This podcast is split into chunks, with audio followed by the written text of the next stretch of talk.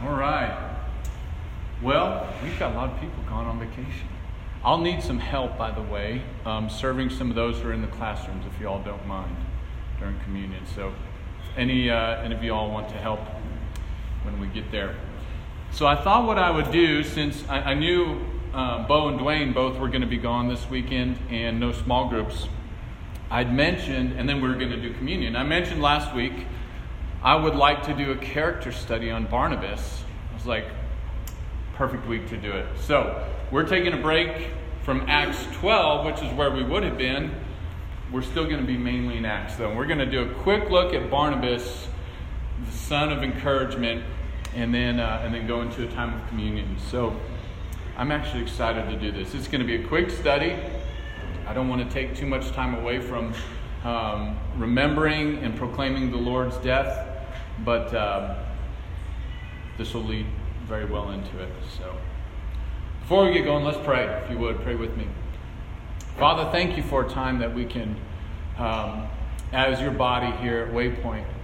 Father, I know there's probably churches elsewhere throughout the city um, partaking of communion this morning, Father, and how significant an event it is for the church, as it's one of the two ordinances given to us by which we would both remember and proclaim this in baptism but Father, communion specifically for us focuses on that aspect of the salvation work by which the penalty of our sin was paid. Whereas baptism remembers that aspect of the work by which we were justified through your resurrection. And so, Father, as Paul prayed and, and encouraged us, exhorted us earlier, Father, may this be a time where we have confidence to confess our sin to you because that is why you shed your blood. That is why we can boldly proclaim and remember your death. That it was your good pleasure, the scriptures tell us. It was because of the joy set before you, the scriptures tell us, that you endured what you did in death. Father, that we would have no fear because the penalty has been paid, therefore we are no longer under condemnation but we rejoice in the hope of your resurrection. So, Father, thank you for what this means to us. Um, Father, for the study on Barnabas, as quick as it will be, Lord, encourage us as this man was just such a wonderful man in Scripture. Teach us, Father. May we, as Paul would tell several churches, imitate me as I imitate the Lord. Father, may we see things in Barnabas' life worthy of imitation in our own because they represent Christ and they are Christ like. So, Father, may you see fit to, to work this same character that we find in Barnabas into us. Father, we pray these things in Jesus' name. Amen.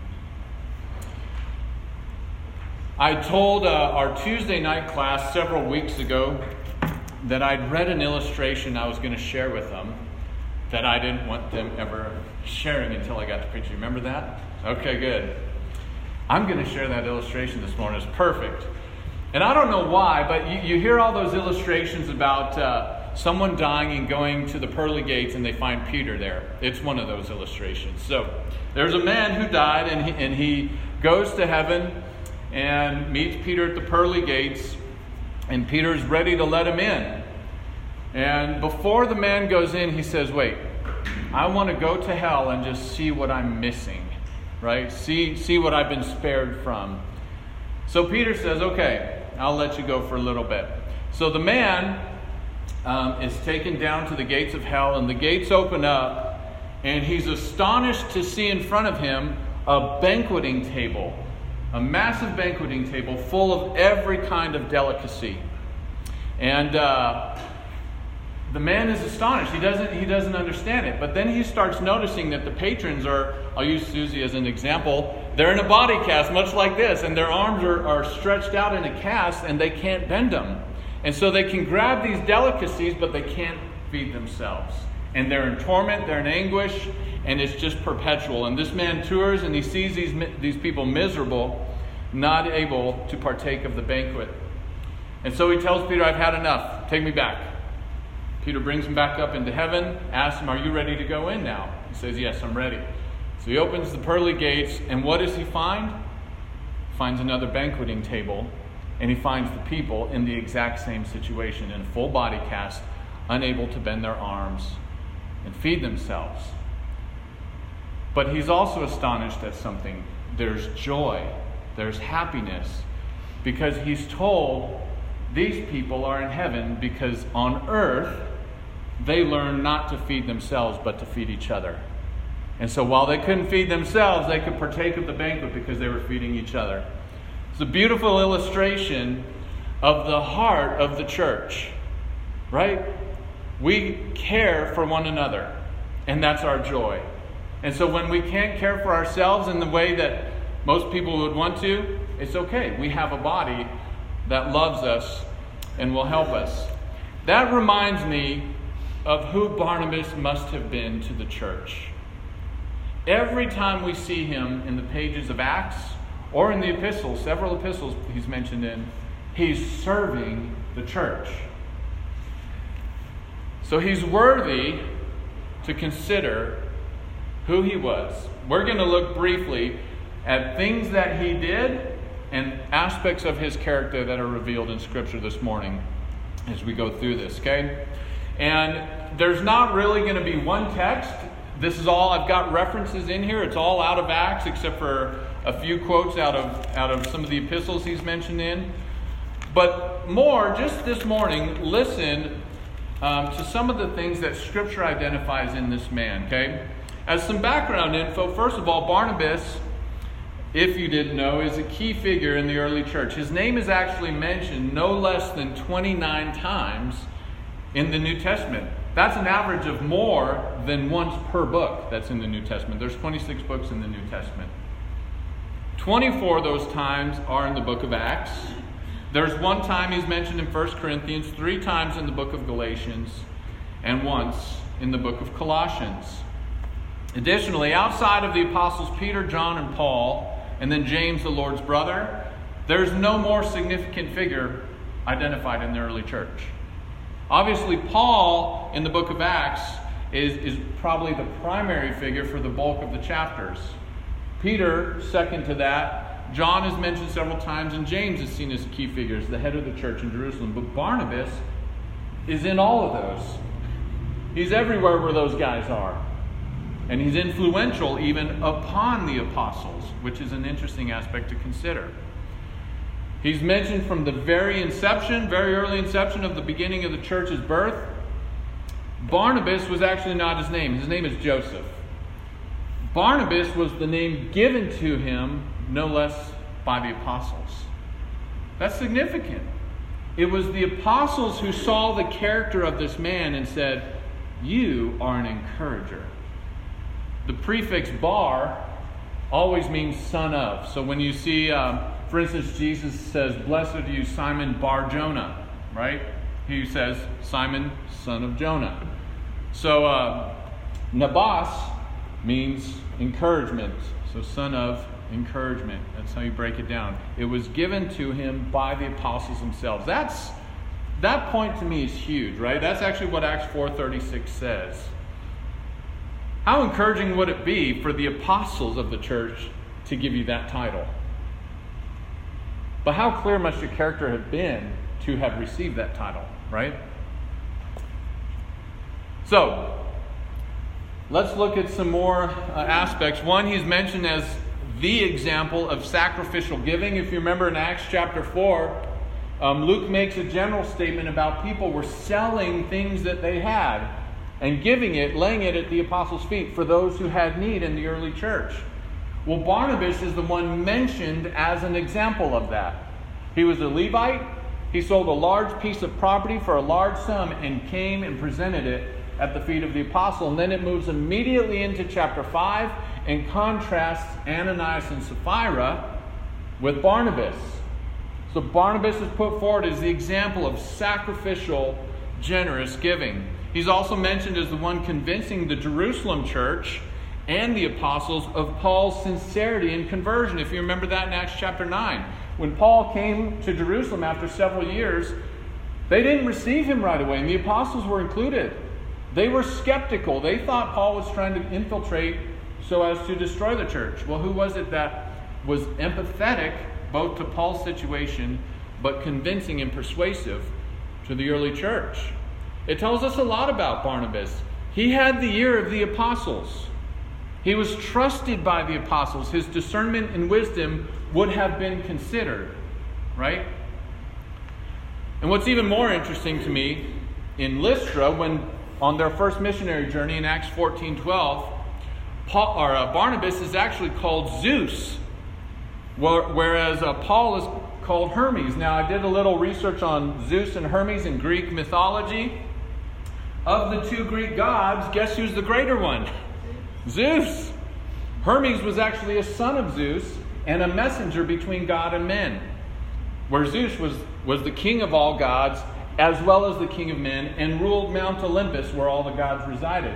What does that tell you about what they saw in Barnabas over Paul? Pretty significant figure, right? Although um, Luke does tell us in that chapter that they called Paul Hermes because he was the chief spokesman, which was why what Hermes was. But nonetheless, that they would even consider comparing Barnabas to Zeus tells you something. Now, this is obviously in that chapter, Barnabas and Saul, uh, Paul reacted strongly and said, Don't do this, right? Don't worship us. But there's something about Barnabas' character that struck a chord with these men because Zeus was a significant figure in this way. He was, he was the one always trying to work peace among men, he was the justice worker among men. And so, for them to see those aspects and quality of character in Barnabas, it was a natural association in their mind, even though it was idolatry. Right? So, that again tells us who this man was everywhere he went. He was in a Greek city, and he was a Levite. But these Greeks could see him and say, wow, he's actually reminds us of Zeus. So let's look at several aspects of things that Barnabas was involved in in the early church that just are tremendous aspects that I pray we embody as well at Waypoint. First, Barnabas, we see in Acts 11 last week, if you want to turn there. Many of these references, by the way, are out of Acts 11, which is kind of cool because it doesn't stop at Acts 11. Let me say it this way Luke lays out some of these aspects for us of who Barnabas is and, and what he did in Acts 11. But when you trace him out through the rest of the book, it's the same stuff. Okay? So I've only referenced, for instance, 1122 here, but you can find this everywhere of him. He, was, he worked to remove difficulties in the early church. Last week we looked at how Antioch received the gospel. Significant Roman city, third largest Roman city. Much idolatry, much sin there. But they receive the gospel. They send Barnabas down, and what's he do? He sees the grace of God and he rejoices with them. And then he, he immediately moves to encourage them. So he was gentle with some of their rough edges. It is so easy for us as, as churches. Um, in fact, I was just talking to people yesterday about this. Um, for people who come amongst our body, and they uh, they don't quite fit in or they don't do things like we've done to be rough with them.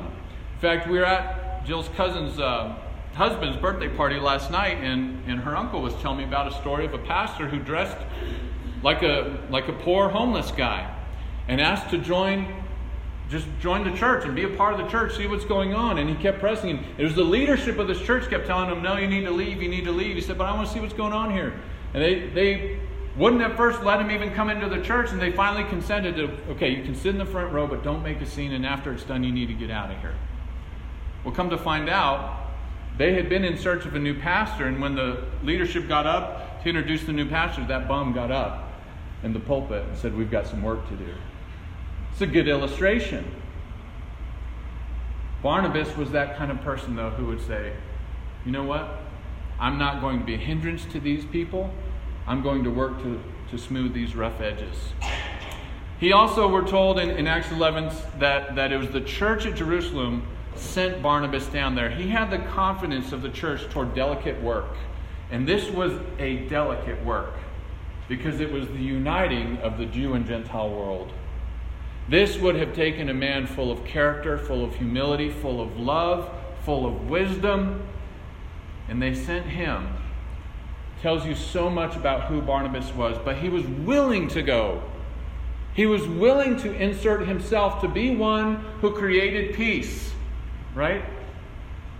That's key. We're also told in Acts 15 that he was a key figure in the Jerusalem Council in Acts 15. It's, it's such an important chapter. We're not there yet, but they revisit this issue of, of do the Gentiles have to be circumcised to be part of the church? The Jerusalem Council took place after Paul and Barnabas' first missionary journey. They traveled all over the Greek world, and thousands and thousands and thousands of Greeks came to Christ. And so, as Paul and Barnabas forcefully arguing to the apostles in the church in Jerusalem, no, they don't. They maintained that line of grace and actually persuaded upon the apostles toward that. We also see Barnabas constantly helping believers. I'm going to throw a former member under our bus because I know he listens to our sermon still. Our up and coming scholar, Dylan Gunter. If you remember Dylan, was talking to him on the phone this week for quite a while, for just over an hour. And he made a point here. He said, You know, what we usually do in, in the church is we try to schedule in kingdom activities, right? Things that the church is about, rather than or, orchestrating our life around the kingdom of God and filling in where we can with other activities. Just exactly what Jesus said, right? Seek first the kingdom of God and his righteousness. That's what Barnabas is constantly seen doing. Everywhere he's at in the book of Acts or elsewhere, he's seeking the kingdom of God. He's seeking to build up believers, help them in whatever way. In Acts 11, we see him encouraging the young in Christ. This is somewhere that we can all get involved in. You don't have to be a scholar to be encouraging. If there's someone young in the faith, or even some of our young children, you older ones, you know what? Rather than, than us getting frustrated with them, which I'm not saying we are, but it's easy to get frustrated with them. How about this? Let's take them and say, hey, you know, why don't you come help me? Pass out donuts or whatever, right? Encourage them, be an influence in their life. Any one of us can do that. Barnabas sought those opportunities. He encouraged the young in Christ. He cooperated with Paul in the gifts that were given by the Gentile church at Antioch as a steward, right? They, entr- they took up an offering for the famine and entrusted it to Barnabas and Paul to take to Jerusalem and spread out. He was a steward of the church's resources. He's trustworthy, but he's helping. He wants to help relieve relieve some of the stress of the famine. And third, I noted there he had gladness and rejoiced. Uh, I should say not and grace manifested, at the grace manifested in those believers. You know, it's so, one of the things for, for young Christians is they don't know theology yet. They don't know, they, oftentimes they're still formulating a Christian worldview. And when they see someone who they perceive as, as a good person, as someone grounded in the faith, and they're encouraging me, that goes a long way in their hearts and minds. I can remember several people. I, I'll just be honest with you. I, I know I'm a pastor now. I was terrified to, to be put in front of other Christians because I was so ignorant. I really was. I didn't want people to know how ignorant I was. But there were certain men in my life who would encourage me and reaffirm what Christ was doing in me. That's a Barnabas. They're helping establish you in the faith. Be that way toward each other, right? Plug in. It's hard to encourage someone if you don't know what's going on in their life, number one. So get to know what's going on in each other's lives and plug in. Just be someone who rejoices at what God is doing. However small it might seem to us, it might be significant in their life, and vice versa. We see Barnabas in every chapter he's mentioned in, uh, through chapter 15 of Acts, working to win souls First, he discipled many, and many were added to the Lord. We're told that in, uh, Acts 11 in Antioch. But it's also visible in, in his first missionary journeys. Every city he and Paul went to, they preached the gospel to the people. And then many were added to the Lord, and what would they do? Disciple them and teach them, ground them in the faith. So we can't really pigeonhole ourselves as well. I'm not an evangelist. I'm not a. I'm, I'm a disciple maker. Or, I'm not a discipler. I'm more of an evangelist. Barnabas did all of it, right? We might be more gifted in one area over the other, but we should be doing it all. I've had this conversation with a lot of people with spiritual gifts where, well, I'm, I do not have the gift of mercy, but I don't have the right to conclude that I don't need to be merciful. I don't have the right to tee off on people, right? I got to practice mercy even though I might not be spiritually, that might just not exude out of me. I still need to be merciful. Same thing. Barnabas worked to bring people to Christ. We're told in Antioch in chapter 13 that actually Paul and Barnabas will be the first recognized missionaries being sent out by the Lord. It's not just Paul. The Holy Spirit said, Separate for me Paul and Barnabas. It's how significant Barnabas was. They were a team, and they went all over the place in their first missionary journeys. He was a missionary preaching the gospel. Proverbs 11:30 says this, "He who wins souls is wise." We can remember that. Not only was he a missionary, he enlisted workers. We're told in Acts 9:27 when Paul came to Jerusalem, as well as in Acts 11 when he went to seek out Paul to help at Antioch, right? He came along Saul twice to enlist him, get help me. There's work to be done and you're called. Come help me. He also recruited, we're told, John Mark in, in Acts 12 25, which is actually, uh, according to Colossians 4.10, John was Barnabas's cousin, which will become a significant relationship you guys know of. So Barnabas was a well rounded worker in every way. He was an encourager.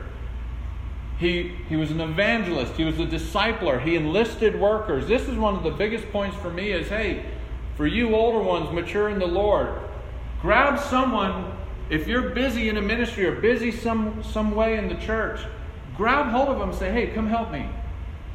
Get people plugged in. You don't have to be invited to do that.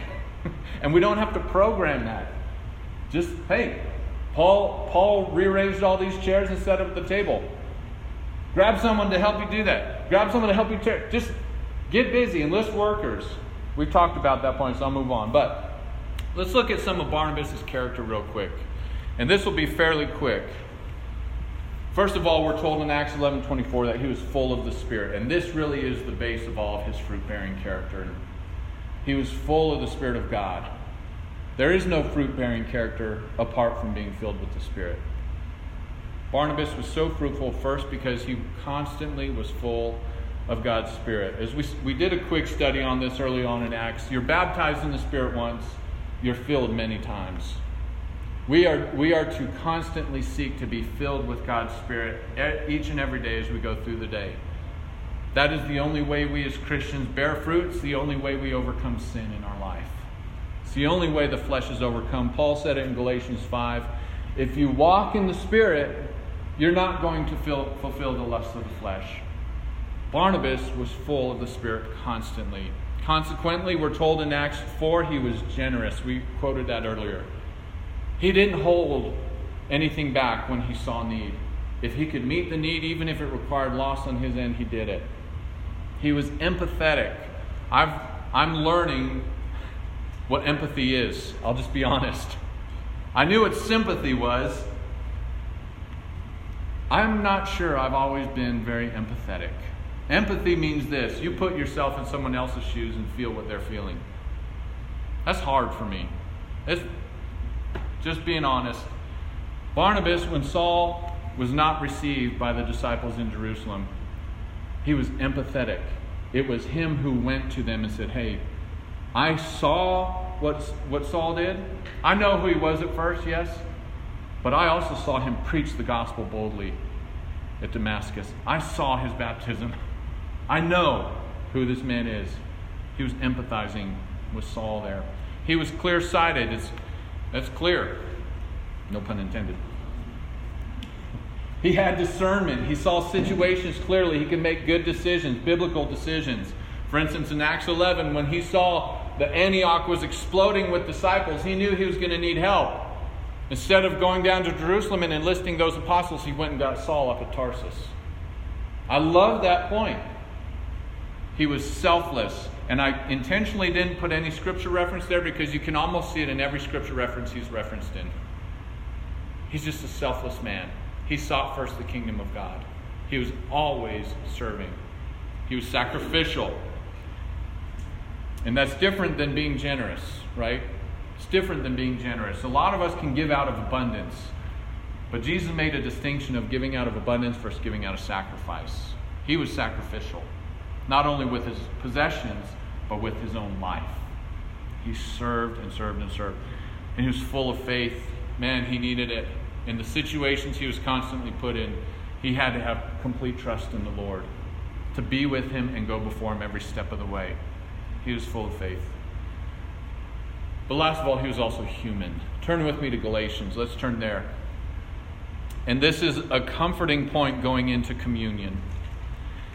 As clear as it is in Scripture that Barnabas was truly an exceptional Christian, he was also human. In Galatians chapter 2, we have an account recorded where not only um, Peter played the hypocrite, but he led many people into hypocrisy. Read with me Galatians chapter 2, verse 11. So remember, this is where we're at in Acts, right? The church at Antioch. Barnabas has just brought Saul up to Antioch. Um, they ministered there for over a year. At some point during that year, Cephas, who was Peter, came down to Antioch, and Paul opposed him to his face because he stood condemned. For before certain men came from James, which is the church at Jerusalem, Peter was eating with the Gentiles. So before, before certain circumcised men came down from the church at Jerusalem to check on what's happening in Antioch, Peter would eat with the Gentiles. But when these men showed up, it says, when they came, he drew back and separated himself, fearing the circumcision party. So he's playing the hypocrite. It's okay for me to hang out with you Gentiles. Oh wait, circumcision party here. I can't I can't talk to you right now. And guys, Peter had just been with Cornelius. He was the one who initiated this, and he still fell into that kind of hypocrisy. It shows you the power of legalism even over Peter's life. He still wrestled with those issues. But what's the rest of the text say? Look at verse 13. And the rest of the Jews acted hypocritically along with him, so that even who? Even Barnabas was led astray by their hypocrisy. He was human. He was not without sin. He's mentioned with Cephas and the others as being a hypocrite. But he was used by the Lord greatly. The encouragement is this we're about to celebrate communion and proclaim communion. It is because of the work of Christ, despite our sin, even hypocrisy, the Lord will use us. Right? And so, as we go into this time of communion, you can turn with me to 1 Corinthians 11. We're going to read this passage, and Paul alluded to, to many of these things earlier when he spoke about how serious a time this is. In 1 Corinthians 11, verse 17, beginning there, Paul wrote, But in the following instructions I do not commend you, because when you come together, it is not for the better, but for the worse. For in the first place, when you come together as a church, I hear that there are divisions among you. First of all, there's divisions. It can't be that way in the church. Where division may crop up, and they will, we've seen that already a few times in the church. We must work quickly to resolve, right? So that we maintain, as Paul wrote in Ephesians 4, the unity of the Spirit. We are brothers and sisters, as Paul mentioned and we are to love each other. There's going to be differences, but you know what? Love overcomes even that. There's divisions among you, and I believe it in part. Verse 19 For there must be factions among you in order that those who are genuine among you may be recognized. When you come together, it is not the Lord's Supper that you eat. It might have been what they thought they were doing, but as Paul said, if our heart's not right, this doesn't mean anything. That's basically what Paul just told the Corinthian church. You're not really partaking in the Lord's Supper. I know that's what you're calling it. That's not the purpose or the heart of the Lord's Supper. Why? Verse 21 For in eating, each one goes ahead with his own meal. One goes hungry, another gets drunk. What? Do you not have houses to eat and drink in, or do you despise the church of God and humiliate those who have nothing? What shall I say to you? Shall I commend you in this? No, I will not. So, first, it's a time of sharing together, but it's also a time of self judgment. Look at verse 27 and following. Whoever therefore eats the bread or drinks the cup of the Lord in an unworthy manner will be guilty concerning the body and blood of the Lord. Let a person examine himself then, and so eat of the bread and drink of the cup. For anyone who eats and drinks without discerning the body eats and drinks judgment on himself. That is why many of you are weak and ill, and some have died. But if we judged ourselves truly, we would not be judged. But when we are judged by the Lord, we are disciplined, so that we may not be condemned along with the world. It's a time of self judgment, it's a time of reflection. And it's a serious time of reflection. Because the Lord's Supper is to be to proclaim not only his death on account of our sins, but so that we might not walk in them anymore. And so it's a time where, Lord, I'm convicted about whatever in my life. I confess that to you. By your grace, help me turn from it. Help my mind be changed, which is where true repentance always starts. And then my actions help me turn. So we'll give you guys time to, to self reflect, to judge yourself first before you partake. We want to partake in holiness. Why? Because that's why Christ died, so that we might be holy. But third, it's a time to remember the Lord's sacrifice. Verse 23 and following For I received from the Lord what I also delivered to you. That the Lord Jesus, on the night when he was betrayed, took bread. And when he had given thanks, he broke it and said, This is my body, which is for you. Do this in remembrance of me. And in the same way, he also took the cup after supper, saying, This cup is the new covenant in my blood. Do this as often as you drink it in remembrance of me. So we remember his torn body and we remember his shed blood. This is the hard ordinance.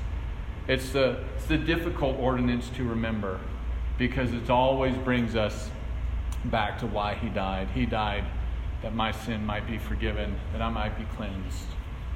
But it is also not just a remembrance, but a proclamation of his death, which is the basis of our hope. Verse 26 For as often as you eat this bread and drink the cup, you proclaim the Lord's death until he comes. Now, notice, you proclaim the death until he comes. He's alive, right?